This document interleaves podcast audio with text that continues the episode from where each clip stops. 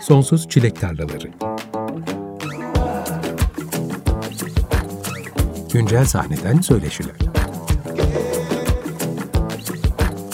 Hazırlayan ve sunan Tuğçe Yapıcı.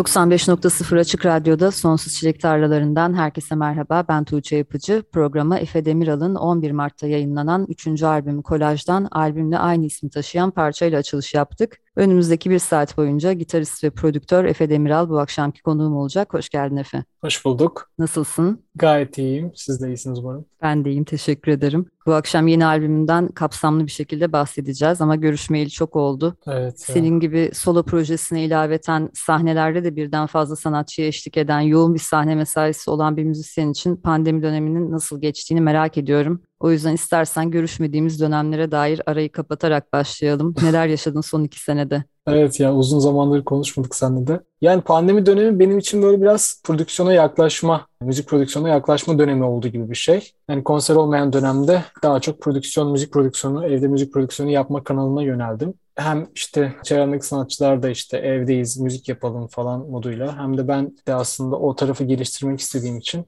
Biraz öyle yani müzik prodüksiyonları yaptım. Pandemi sonrası da aslında o eğilme devam etti. Biraz oraya direksiyonu kırdım gibi bir şey ama tabii bu arada hani kendi müziklerimi falan da yazdım.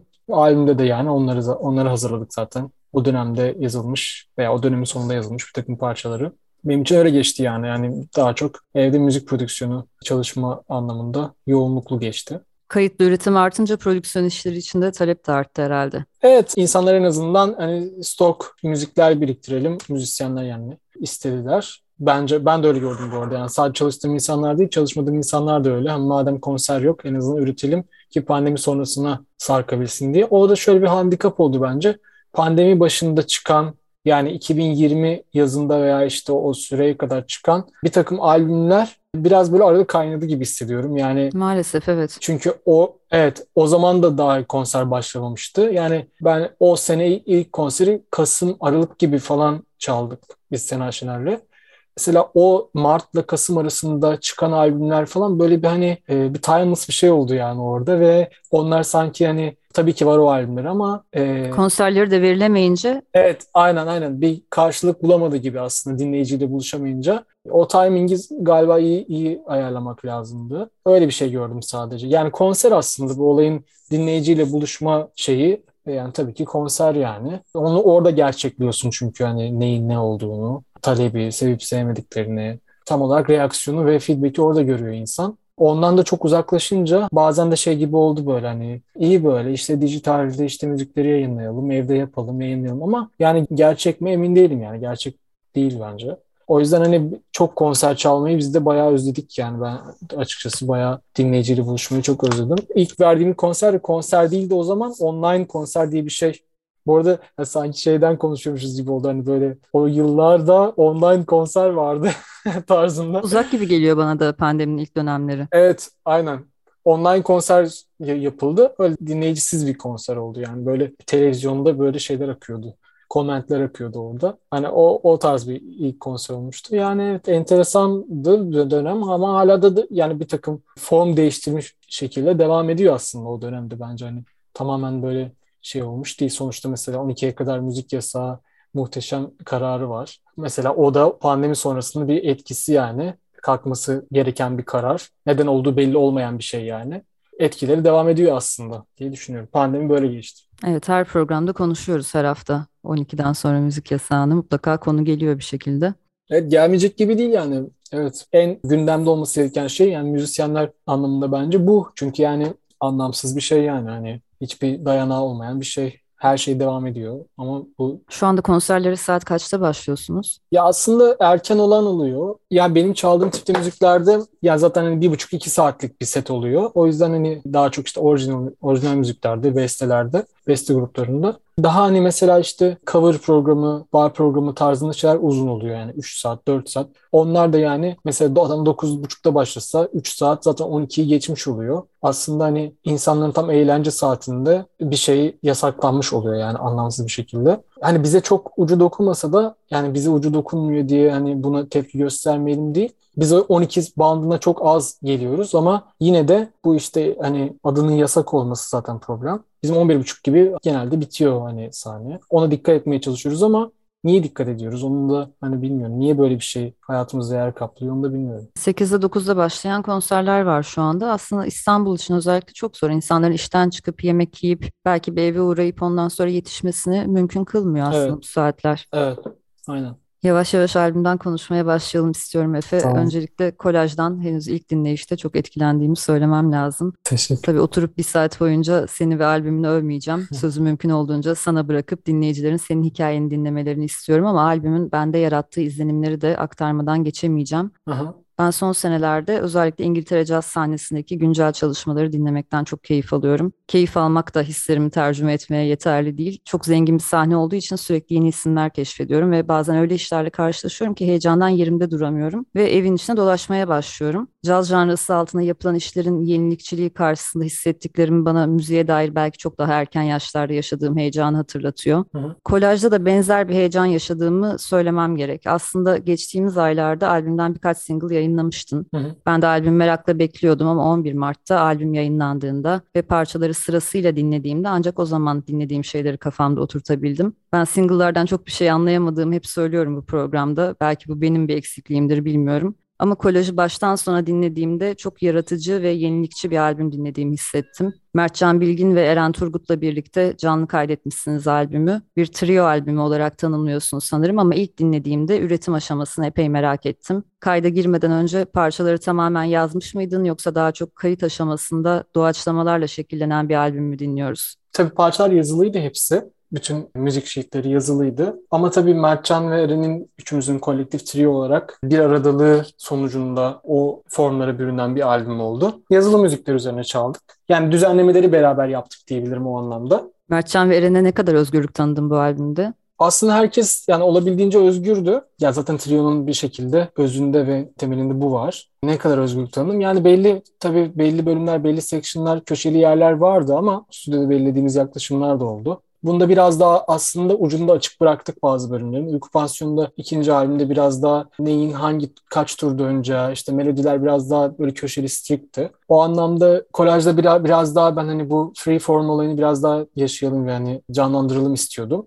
Ve hani her şey aslında hem overdub'lar olmasına rağmen işte gitar loop'lar olmasına rağmen her şey canlı çalındı. Yani benim oradaki bütün gitar tasarımı ve bütün işte efektler, bütün layer'lar canlı çalındı. Hiç overdub kayıt yok albümde. Onlar da canlı çaldı. Yani canlı çalınmış bir albüm. O yüzden canlı çalındığı için de o hani ne bileyim neyse o doğal hissiyat içten olarak düşündüğüm şey ortaya çıktı diye düşünüyorum. Yani böyle kolajeni yalan söylemeyen bir albüm benim hani düşüncemde. O yüzden hani edit yok. Çok minimal şeyler var. Bunları işte böyle burada açık açık söylüyorum yani. O anlamda da yani böyle vicdanen de böyle rahat hissettiğim bir albüm yani. Her şeyin live olması falan. Bu homojen birlikteliği onlarla Eren ve Mertcan'la da uzun yıllar sürdürelim, sağlayalım. Yeni yeni albümler yapalım istiyorum yani. Çok hoşumuza gidiyor bu birliktelik. Mertcan Bilgin ve Eren Turgut'la daha önce başka projelerde de birlikte çalışmıştınız. Bir önceki albümün Uyku Pansiyonu'nda birlikte kaydetmiştiniz. Ama orada başka müzisyenlerin de katkısı vardı. Evet. Bu trioda yer almalarına uzanan süreçte birlikte nasıl deneyimleriniz oldu? Ya aslında biz pandemide e, Tuğçe çok görüşemedik. Yani aslında Uyku Pansiyonu'ndan sonra Uyku Pansiyon konserinde yani 2019'daki konserlerden sonra Mertcan'la daha çok görüştük. Eren'le mesela çok uzun zamandır görüşemedik ama albümün ilk kayıtlarını geçen sene 2021 Şubat'ında yaptık.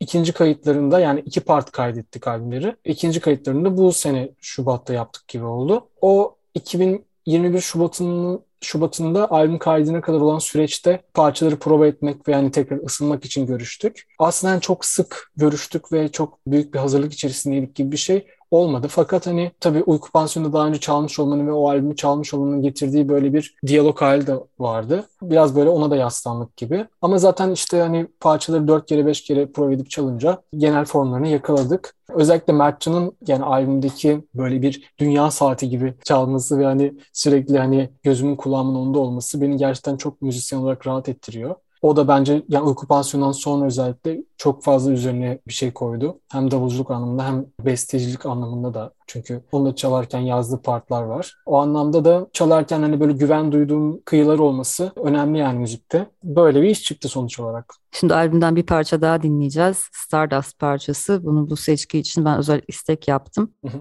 Parçaya dair neler söylemek istersin dinlemeden önce? Ya benim için de sürpriz bir parça oldu. Albümün herhalde son yazılan parçası.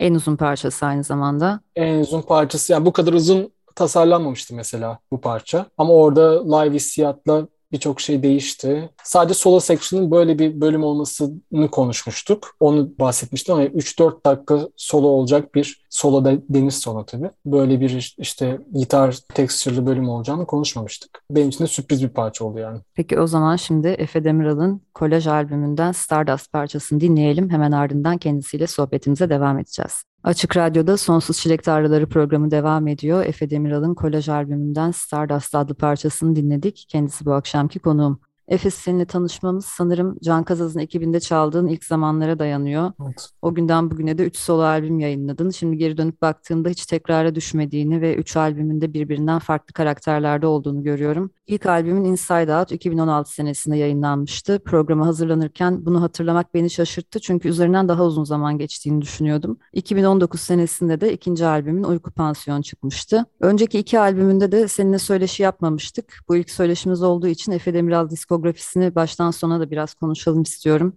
Albümler arasındaki bu değişim senin bir müzisyen olarak kişisel hikayenle paralel mi ilerliyor? Yani Inside Out'u yaptığın zaman daha çok ambient ve deneysel müziklere yakınlık duyduğun için mi öyle bir şey çıktı? Yoksa daha planlı ilerleyen bir süreç mi var senin tarafında? Aklında belli bir konsept oluşuyor ve onun üzerine mi bir albüm kurguluyorsun? Ya ben dinlediğim şeylerden çok etkilenen bir müzisyenim ve planlı ilerlemiyor aslında ve çok fazla müzikten etkileniyorum. Yani böyle hani çok müzikle ilgili uyarınım çok fazla. O yüzden bir dönem bir şey dinlediysem birden böyle dümeni ona kırıyorum. Sonra aslında ona kırdıktan sonra onu isteyip istemediğimi de çok sorguladığım da oluyor. Genelde müzikle ilgili çok çok fazla şey hoşuma gidiyor yani. Çoğu şey hoşuma gidiyor. Bu anlamda yani planlı değil diyebilirim sana. Senin iyi bir dinleyici olduğunu, dünyada yapılan güncel işleri takip ettiğini de biliyorum. Son senelerde dinlediğin işlerden bu albümün üzerinde etkili olduğunu düşündüğün işler var mı? Yani aslında dinlediğim işlerden Julian Lage'ın Arclight albümünün bu albüm üzerinde etkisi var. Onun dışında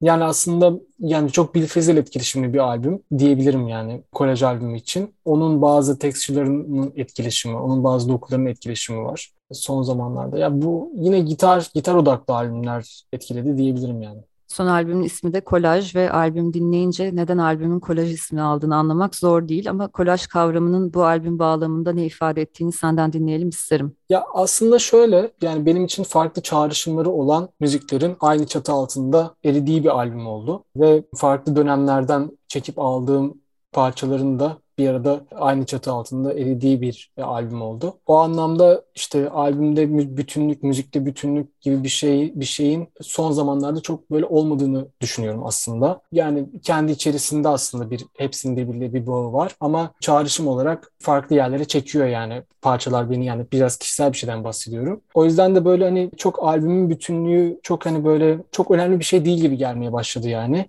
son yıllarda özellikle bana. O yüzden kendi yazdığım müziklerden farklı seçkilerden çekip aldığım parçaların belli bir sound ekseninde bir araya getirildiği bir albüm olarak ismini kolaj verdim. Albümün hep bütünlüklü bir şey olması gerektiği algısı var bende. Ya mesela evet o böyle biraz son zamanlarda özellikle kırıldı gibi hissediyorum yani dünya müziğinde dinlediğim şeylerde. Ya evet en azından bu albümde kolajda da bir bütünlük var. İşte bir trio albümü bütünlüğü var en azından kullanılan sesler, işte bazı loop fikirleri, sadece elektrik gitar olması, sadece Mertcan Eren ve benim çalmamız onlar da bir bütünlük sağlıyor açıkçası. Ama yani bu kadar farklı şeyden fazla sesten etkileniyorken illa hani o sesler çerçevesinde ya da o o dokular çerçevesinde bir albüm ortaya çıkma zorunluluğu biraz ortadan kalktı gibi. Mesela işte Wolf Alice'in son albümünde işte bir parça böyle piyanolu balat ama bir parçada da böyle çok sert bir yere doğru evriliyor müzik. Yani biraz böyle hibrit bir müzik anlayışına döndü dünya üzerinde de yani yaklaşım bence. Keza işte mesela Lana Del Rey'de de hani Lana Del Rey'in albümlerinde de o yaklaşım var. Çok hibrit bir prodüksiyon yapıyorlar. Ben kendi yaptığım şarkı prodüksiyonlarda da öyle şeyleri çok tercih ediyorum.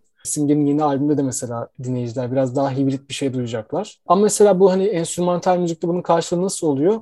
Ben beste babında aslında söylemeye çalıştım. Sound olarak zaten hepsi trio müziği ama beste olarak bana farklı şeyler çağrıştıran bestelerin bir arada bir arada benzer bir sound'u toplandığı bir albüm kolaj. Bu anlattıkların aslında bana bütünlüğe zıt bir olgu gibi gelmedi de hı hı. yeni bir bütünlük algısı gibi geldi. Hı hı. Aslında birbirine çok benzer parçalar üretmekten ziyade bir hissi takip etmek albüm boyunca belki. Hı hı hı. O his bütünlüğü zaten var. Benim için bütünlük zaten biraz öyle bir şeyden geçiyor. Yani hepsinin live olması, hani o sana bahsettiğim işte hani böyle yalan söylemeyen bir albüm tanımı. Yani o anlamda neyse o onun çıkması. Çok da take almadık şarkı parçalarla ilgili yani. 2-3 take maksimum öyle aldık. Yani iki, ikinci veya üçüncü take'de zaten orada bıraktık. Yani müzikleri de çok yormadık yani. Müzikleri de o kırılganlığını da bozmadık aslında. Ona biraz böyle ben özellikle dikkat ettim. Yani müzisyenler de Mertcan ve Eren de dikkat ettiler. Çünkü çaldıkça ve hani denedikçe o ilk hissiyat, o ikinci hissiyat falan biraz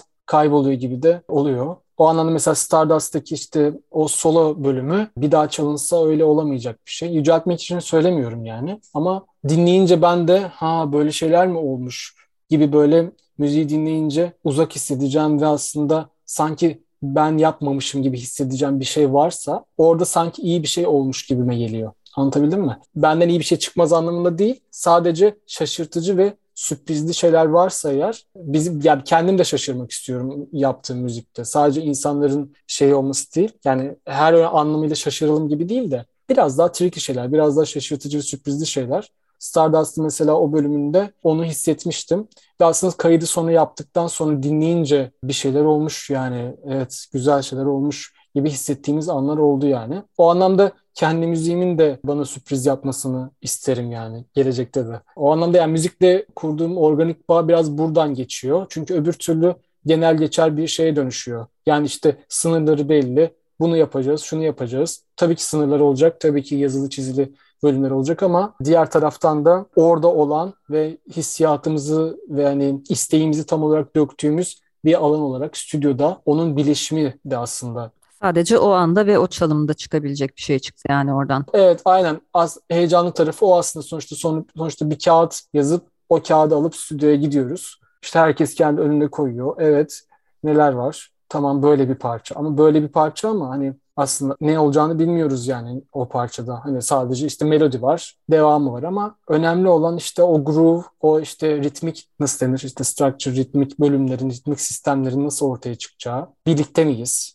Trio olduğu için ya da quartet, kentet neyse o birliktelik önemli. O birliktelik benim biraz böyle özendiğim bir şey diyebilirim yani. Belki konserlerde de bambaşka formlara bürünecek parçalar. Evet aynen öyle yani zaten hani gidebileceği yer belli ama hani zaten ona heyecanlanıyorum yani konserde şaşıralım dinleyici de böyle güzel bir deneyim yaşasın. Albüm kapağı için de kendin bir kolaj çalışması yapmıştın. O süreci de albümden önce paylaşmıştın. Nasıl kurguladın bu kolajı? İçindeki parçaları nasıl seçtin? Ya aslında orada böyle çok kurgulu bir şey yok bence. Ama böyle bir kafamda bir, bir form vardı. Yani birçok şeyi bir araya getireceğim, getirmek istiyorum gibi bir şey vardı.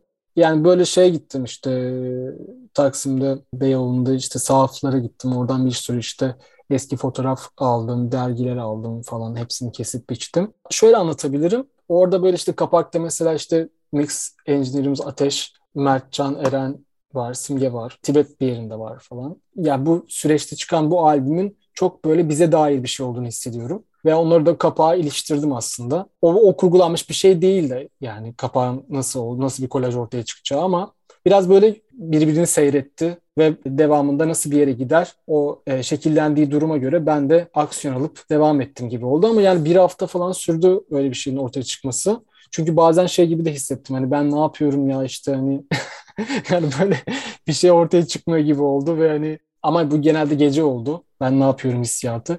Sonradan hani sabah uyanınca ha işte bir şeyler olmuş falan deyip devam ettim böyle. Bir uzun bir süreç oldu yani. Daha önce böyle bir çalışma yapmış mıydın peki yoksa ilk mi? Yok ilk kez denedim. Denemek istedim yani. Son ortaya çıkınca böyle hani değişik olduğunu düşündüm. Hani orada bir sürü detaylarda bir sürü şey de var.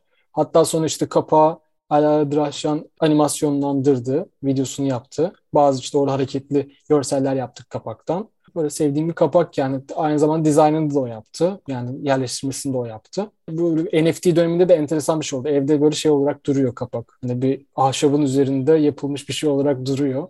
Yani bir, bir cisim yani o aslında. Elle yapılmış bir cisim, büyük bir cisim yani. Büyük dedim flak boyutunda bir şey. 40'a 40 mı oluyor? O tarz bir şey duruyor yani. Bazen kediler üzerine zıpladı bazı yerlerini böyle dağıttı gibi oldu ama sonra toparladım yani neyse ki.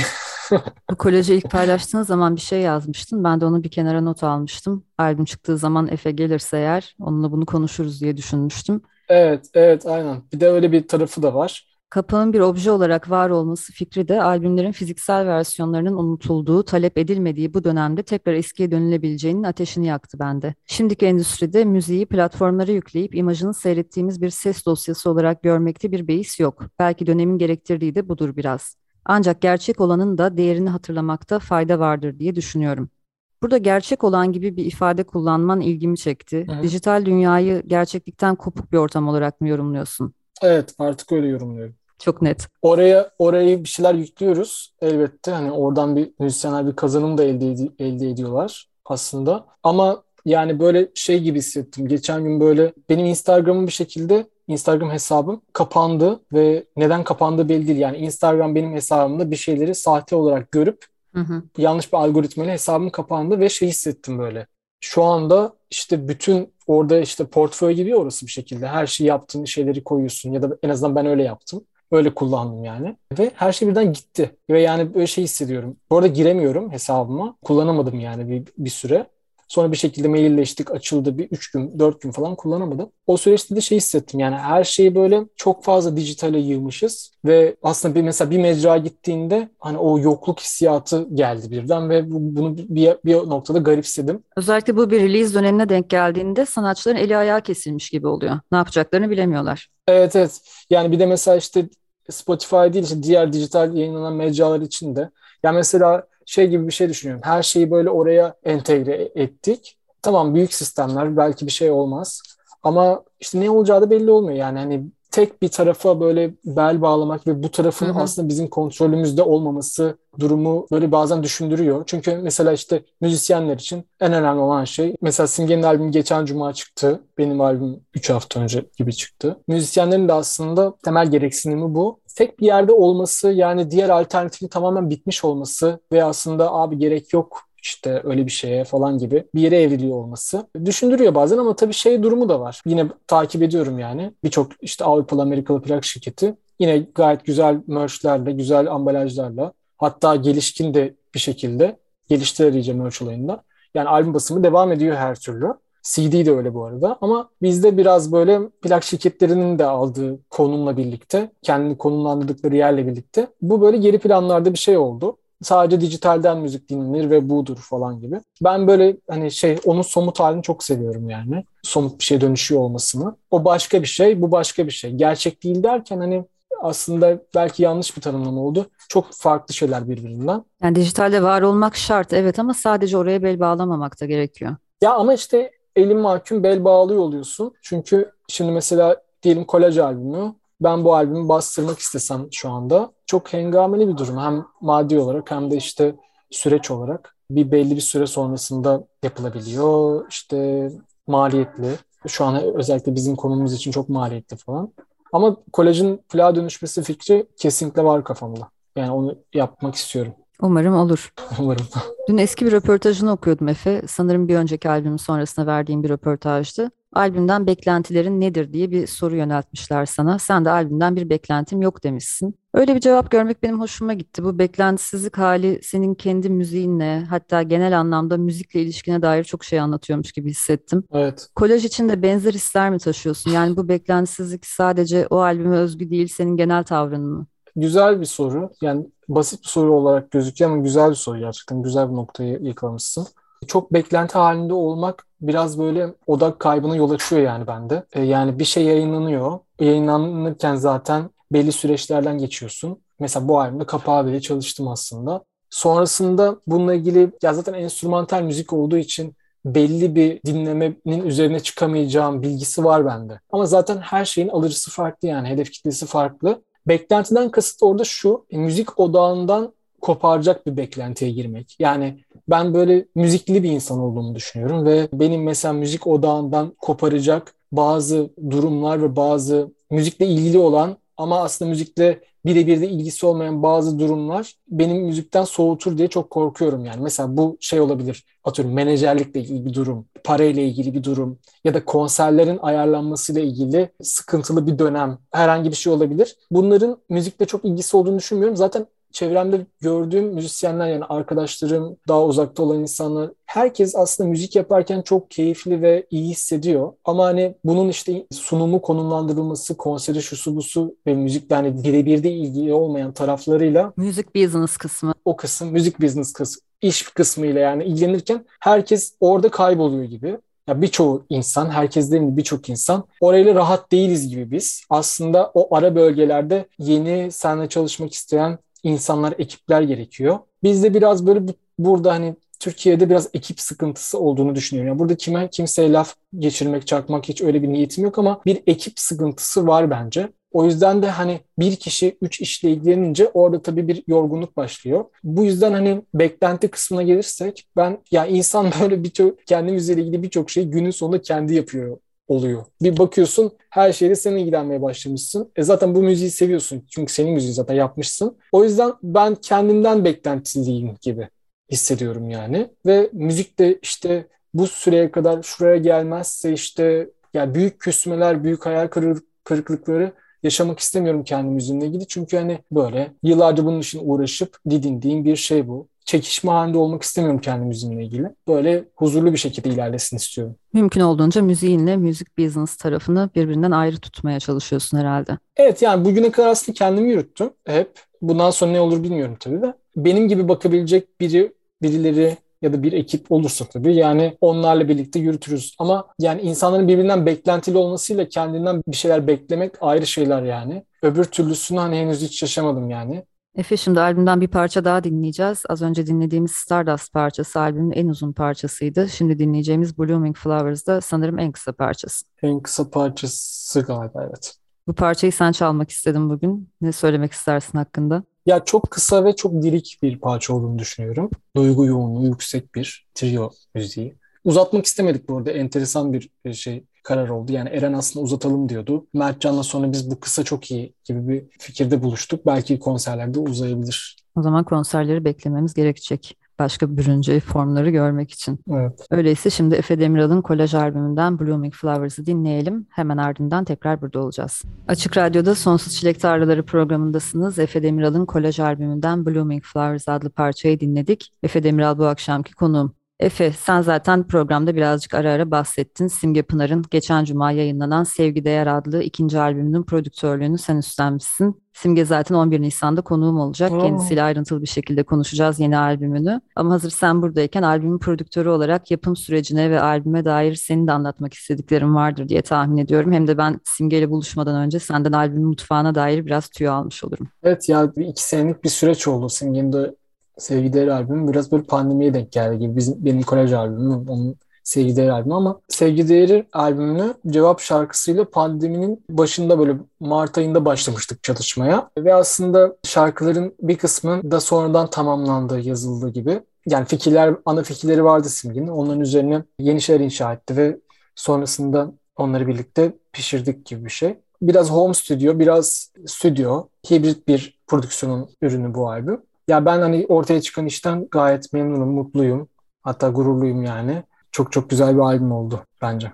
Dinleyenler de sevmiş durumda. Simge dışında da hem sahne ekiplerinde hem de kayıtlarında, prodüksiyonda, gitar aranjelerinde bugüne kadar birlikte çalıştığın çok sayıda isim var. Bugünlerde Sena Şener ve Can Kazaz'la da çalışmaya devam ediyorsun. Evet. Yine bugüne kadar Barış Demirel, Gözde Öney, Erak Çalık, Merve Çalkan, Can Baydar gibi çok sayıda isimle çalıştın. Bugünlerde üzerinde çalıştığın yeni projeler var mı? Sena ile birlikte hani yeni onun Türkçe ve İngilizce şarkılarını çalışıyoruz. Yani stüdyoda prodüksiyonu birlikte yapıyoruz. Eralp'in aslında yeni bir albüm çalışması var. Yani aslında kaydettiğimiz şeyin üzerine 6 şarkı daha kaydedip o da bir albüme dönüşecek. Onun şimdi biraz böyle tasarlanma dönemindeyim. Ama tabii yani böyle bu prodüksiyon işi de böyle bir şekilde çok seviyorum yani. Şarkı yazarlarının şarkılarına ortak olmayı, onlara ne bileyim. Bu şey gibi bir şey değil yani böyle işte orada tamamlanmamış bir şey var. Prodüktör alıp böyle onu böyle tamamlıyor falan gibi bir şey değil benim için. Bu böyle ortaklık gibi, biraz böyle ön ayak olmak gibi.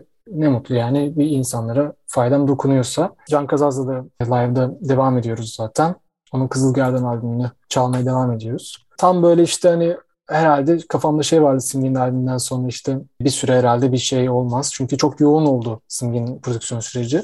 Ama sonra öyle olmuyor yani bir, bir, bir şey bir şeyi takip ediyor ve yeni bir takım şeyler, e, albümler geldi. Mesela Eralp'in albüm öyle planında ayrı olan bir şey oldu. Böyle bir devam ediyor yani. Bitti, bir de bitti derken diğeri başlıyor gibi. Bir akışa girdikten sonra devam ediyorsun. Evet, aynen.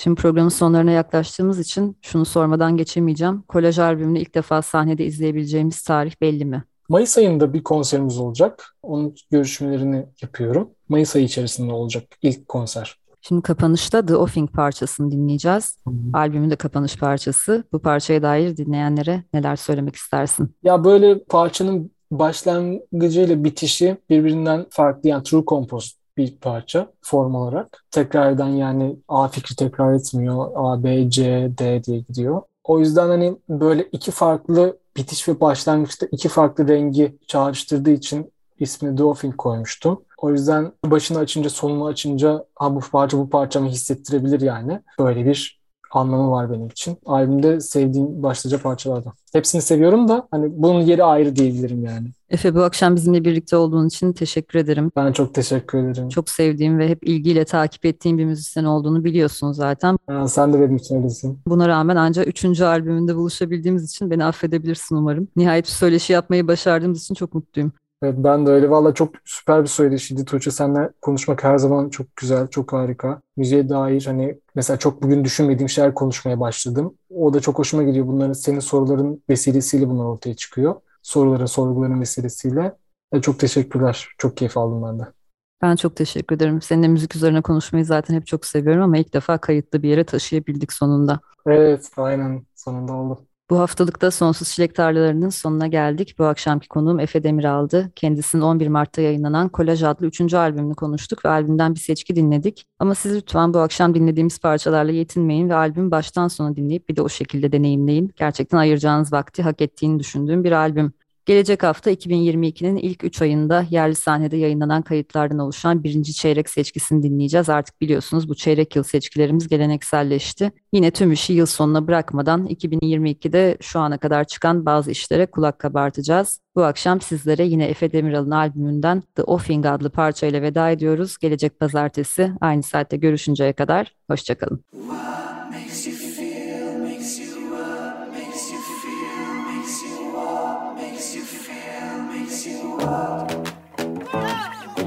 Sonsuz Çilek Tarlaları. Güncel sahneden söyleşiler. Hazırlayan ve sunan Tuğçe Yapıcı